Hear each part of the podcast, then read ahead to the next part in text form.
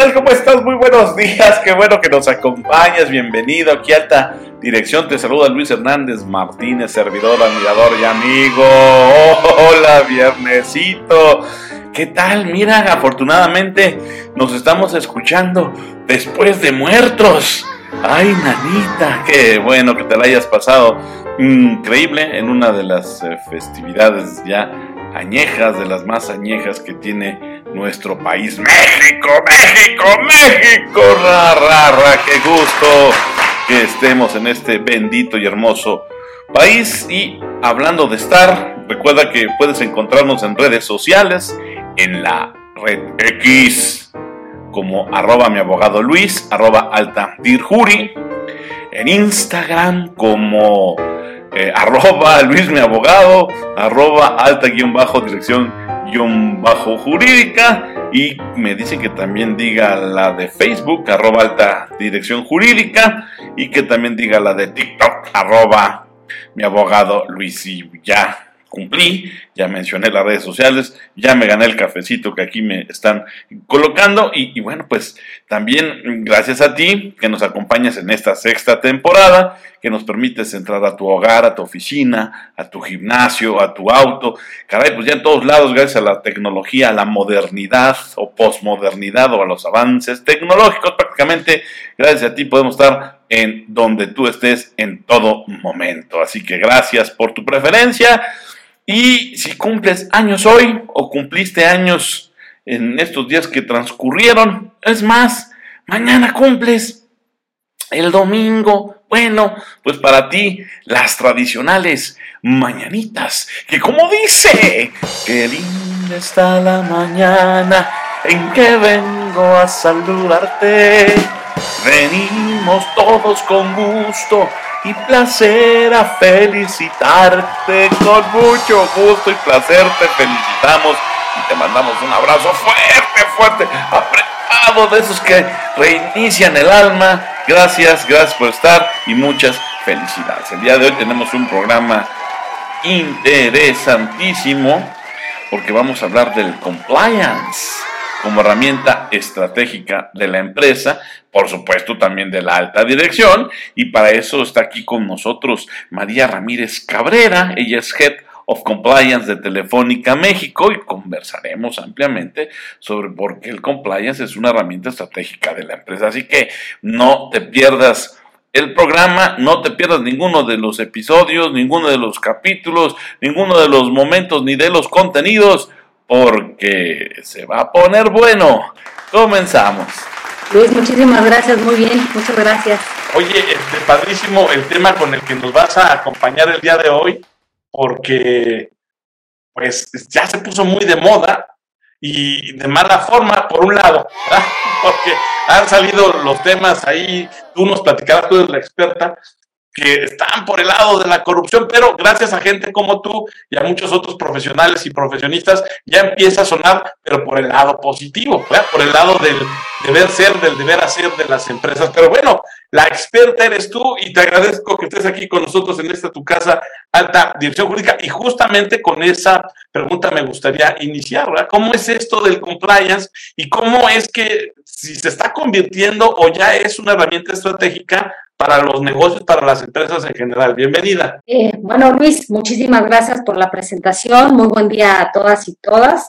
Eh, gracias también a, Alta Dirección Jurídica por la invitación y pues felicitarlos por realizar estas pláticas, estas charlas, ¿no? Que precisamente pues tienen la finalidad de, para los que nos, que, los que nos escuchan, que conozcan, que entiendan y que comprendan la importancia de un área de, de cumplimiento dentro de una organización, dentro de una empresa. Asimismo, la importancia de actuar con integridad, con ética y con transparencia en el ejercicio de las funciones que pueden ser dentro o fuera de la organización, ¿eh? Y de manera individual y como equipo. Eso es algo muy importante, ¿no? Entonces, ahora sí que para nuestra audiencia, para los que no sepan qué es cumplimiento, de dónde surge, me, quería, me gustaría empezar con una pequeña... Por favor, sí, ayúdanos con el, concepto, ¿ah? Claro que sí, ¿no? Entonces, precisamente, pues para que entiendan la, la importancia de, de, esta función de cumplimiento y lo que hoy venimos haciendo, ¿no? A ver, el cumplimiento es cumplimiento no es otra cosa más que cumplimiento, ¿no? Así tal, tal cual lo, bajamos en español, cumplimiento. ¿no? Y pues tiene una larga, una larga tradición en, en empresas de cultura anglosajona. ¿Dónde surge? ¿Cómo nace? Bueno, pues este, esta área de cumplimiento nace en Estados Unidos en 1977, cuando tras grandes escándalos de corrupción financieros, pues afectaron a importantes compañías, ¿no? Y es por eso que se dicta la famosa el famoso FCPA, la Ley de Prácticas Corruptas en el extranjero, que incluyó requerimientos y prohibiciones en materia de sobornos, de libros y de registros. Entonces, cumplimientos iba ligado un poco a la corrupción, ¿verdad? Surge, esta ley precisamente por lo que te decía, los escándalos que, que, hubieron. ¿Y qué es lo que nos dice precisamente esta ley, no? Primero, nos habla de dos, dos, dos premisas importantes, que va a prohibir el soborno y que va a prohibir la falsificación y alteración contable pero ¿qué es esto del soborno, no? Al final del día es la prohibición de ofrecer, prometer, pagar, entregar o aceptar cualquier cosa de valor a un funcionario público de algún departamento, de alguna dependencia, este, algún partido político, siempre, siempre precisamente con la, la, el objetivo de obtener alguna ventaja impropia, de conservar algún, este, algún tipo de negocio. Y ojo, aquí... Aplica a la iniciativa privada también porque escuché puros entes públicos. Ah, espérame, ahí ya después voy con la iniciativa, la iniciativa privada, porque al final del día esto son, son, son, eh, se va por dos líneas, ¿no? Aquí estamos hablando por ejemplo, precisamente por el ente, el ente público, ¿no? Entonces, esta parte de esta disposición te dice que eh, eh, no hay materiality estándar. ¿Qué es eso? Que no importa la cantidad o el valor que se ofrezca. Con el simple hecho de haber ofrecido alguna cosa de valor a un funcionario público, ya estamos cayendo en corrupción, ¿no? La, audiencia puede decir, bueno, ¿y, ¿y qué consideramos como cosa de valor? Un regalo, una invitación a comer, una invitación a un evento no relacionado, meter a trabajar Los boletos ahora se pusieron tan de moda para las carreras en autos y así también. No, no, eh, digo, ahora sí que ejemplos hay para dar para, para mucho, ¿no? Entonces, meter a trabajar a un, a un, familiar de un funcionario, de un funcionario público, ¿no? Y la otra premisa de esta disposición es que te dice que no puedes maquillar, alterar o manipular libros o registros contables precisamente para ocultar sobornos o esconder actos de corrupción, ¿no?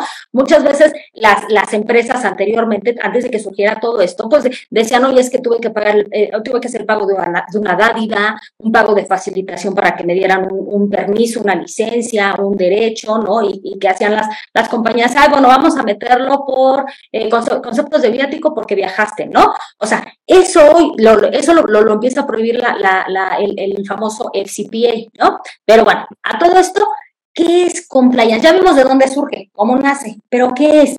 El compliance al final es un sistema de gestión que va a prevenir el riesgo de incumplimiento, lo va a identificar, lo va a controlar, lo va a vigilar. El área de compliance es un área independiente, es un área autónoma. ¿Y por qué les digo eso? Precisamente por las funciones que va a desempeñar, por las decisiones que va a tomar. El área de compliance debe depender del consejo de administración o si no del CEO de la empresa. ¿Por Directamente, vámonos, no hay intermediario. O es del board o es del CEO, punto. Así es, así es, porque el día que llega una denuncia, supongamos, hoy desafortunadamente muchas áreas de compliance dependen del área jurídica. Y eso no debe de ser. ¿Por qué? Porque el día de mañana que llegue una denuncia, supongamos, ¿eh? en el supuesto sin conceder, que llegue una denuncia en contra del director jurídico, entonces ahí no va a haber objetividad por parte del oficial de cumplimiento, porque al final el director jurídico es su jefe. ¿no? Pudiera caer en la tentación de pararla, ¿no? De tratar de borrarla. Exacto, exacto. Por eso se dice que la ley de compliance debe ser independiente y autónoma. ¿Ok? Este, pues parte de su finalidad es precisamente pues por velar por el cumplimiento de la legislación vigente, de la normatividad interna, de la observancia de las mejores este, prácticas éticas y empresariales, pues siempre en el desarrollo, ¿no? De las actividades y negocios de la empresa, cuidando dos temas muy importantes. El área de compliance cuida la reputación y asegura la integridad corporativa de la empresa como un valor fundamental. Eso no es un plus, es un deber. No, es un, claro, Claro, y es uno de los beneficios, y ahorita les voy a decir por qué es uno de los beneficios estos dos puntos que les acabo de decir, ¿no?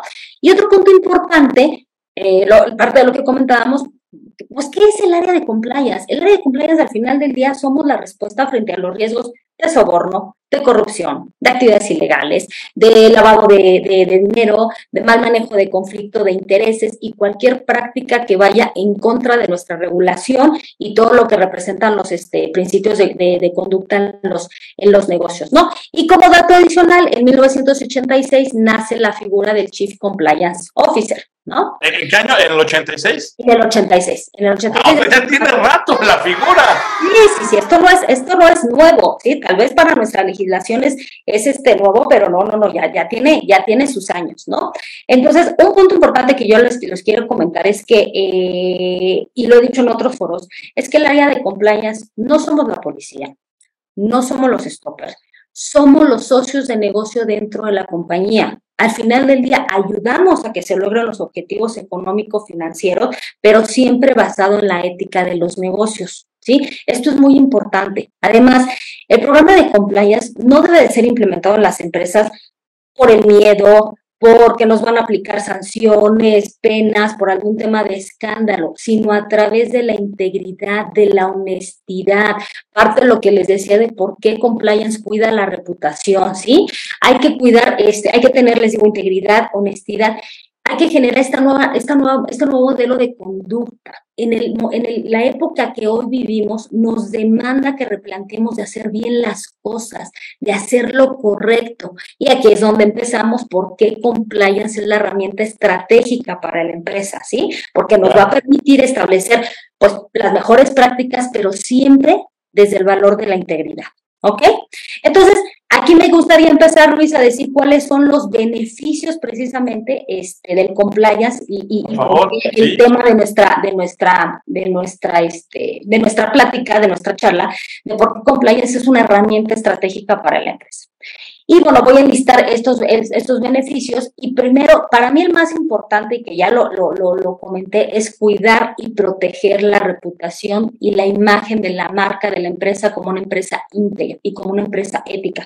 Hoy creo que lo hemos visto. El tema de la reputación está de moda. Sí, sí, sí, Lo vemos en los temas mediáticos, y tú como periodista lo sabes, temas mediáticos, temas de redes sociales, esto es muy importante hoy para las empresas. ¿Por qué? Porque es el activo más valioso, porque si no contamos con una buena reputación, vamos a tener un impacto financiero. ¿sí? Y vamos a tener la pérdida de la confianza de nuestros clientes, de nuestros consumidores finales. Porque yo creo que nos encontramos en la era de la confianza, Luis, y tú al, final del día me podrás decir alguna otra cosa, pero esta es como una relación de pareja. O sea, la relación empresa-cliente es como una relación de pareja. Si la confianza... hay que darle su mantenimiento, hay que darle su revisada constantemente, sí, claro. ¿No? Entonces, si la confianza se pierde, ya no se puede recuperar, es muy difícil recuperarla. Hoy las personas y más las nuevas generaciones están dispuestas a pagar más si la empresa es ética, es transparente, es honesta, es confiable, es íntegra. Y esto empieza desde nosotros, empieza desde nuestra casa, por eso, por eso siempre lo pongo en primer lugar, el tema de la reputación de la empresa, ¿sí? Eh, en este tema, algo muy importante, pues precisamente es gestionar la honorabilidad de una organización, ¿no? Es una tarea que requiere de la colaboración de cada miembro de la organización. Ahora sí que desde la alta dirección hasta el último peldaño. Y aparte de ese compromiso, es una coordinación con las demás áreas de la, de la empresa, recursos, recursos humanos, sistemas comercial, finanza, etcétera.